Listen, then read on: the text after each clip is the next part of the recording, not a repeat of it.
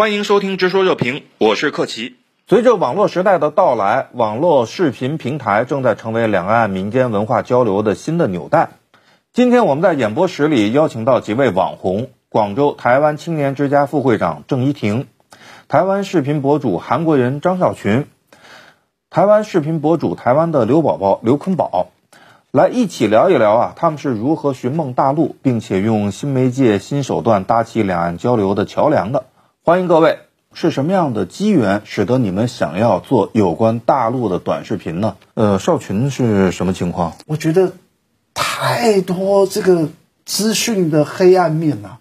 我既然在大陆，我发现太多，因为有时候啊，很多东西都是小小的不经意之中啊，去涂抹了非常多岛内的民众啊。就好比这阵子前几天的新闻说，大陆缺小鸡。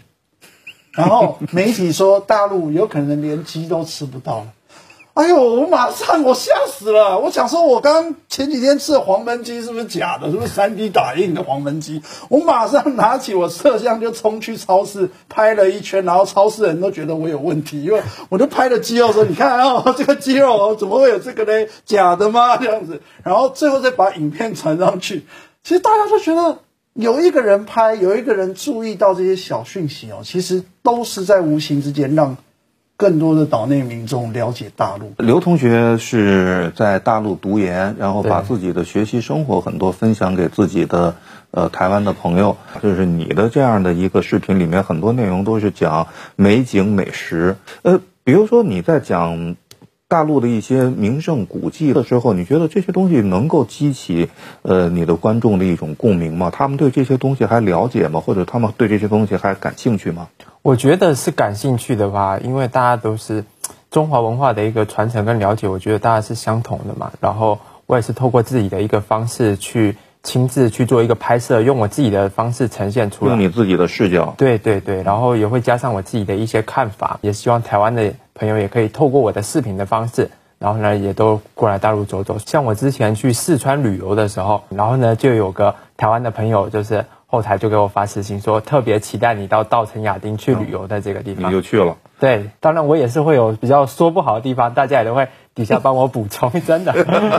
呃，觉得你没说到位，然后给你补充，是吧？对对。其实我们也真的希望有很多的台湾朋友可以到大陆来走一走、看一看，尤其是青年朋友，呃。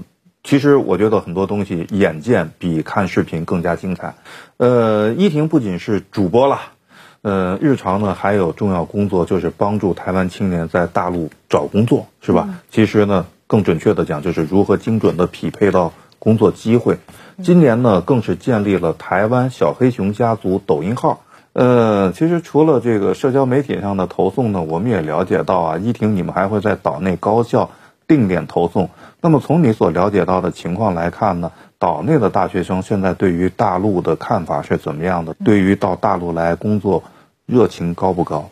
呃，其实我们目前就是广州台湾青年之家，就是我们在台湾岛内其实也对接了七十五所的高校，就是其实这几年一直在导引学生过来做实习啊、就业的一个导引工作。那我们也导引了三万八千多个青年过来这边。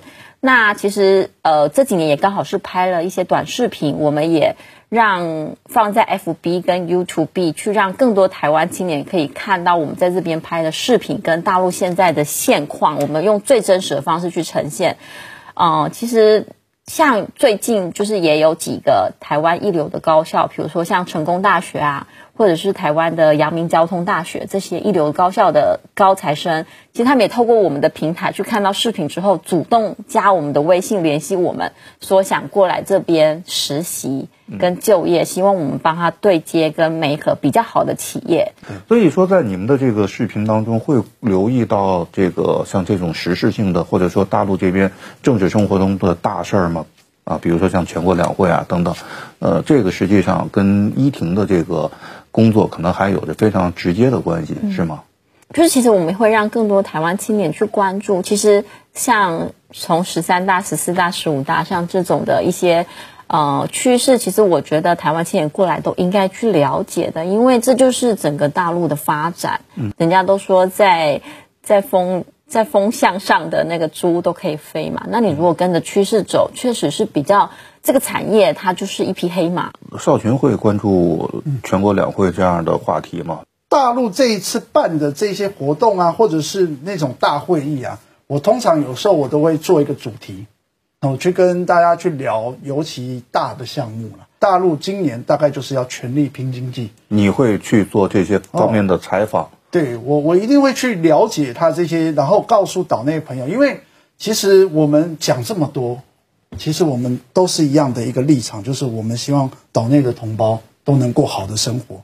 也能来到大陆发展，也能更了解到大陆。你稍微提了一下这个事儿，呃，给你的反馈是什么？有反馈吗？是他们可以感受得到，今年可能大陆会对于产业上面的补助啊，还有像现在我们所谓的一带一路哦，那个直接连接性的发展哦，我觉得大家都可以去锁定这个事情，因为这真的也攸关我们岛内人民来大陆发展的生活。好，今天就讨论到这里。感谢您的收听，我们下期再见。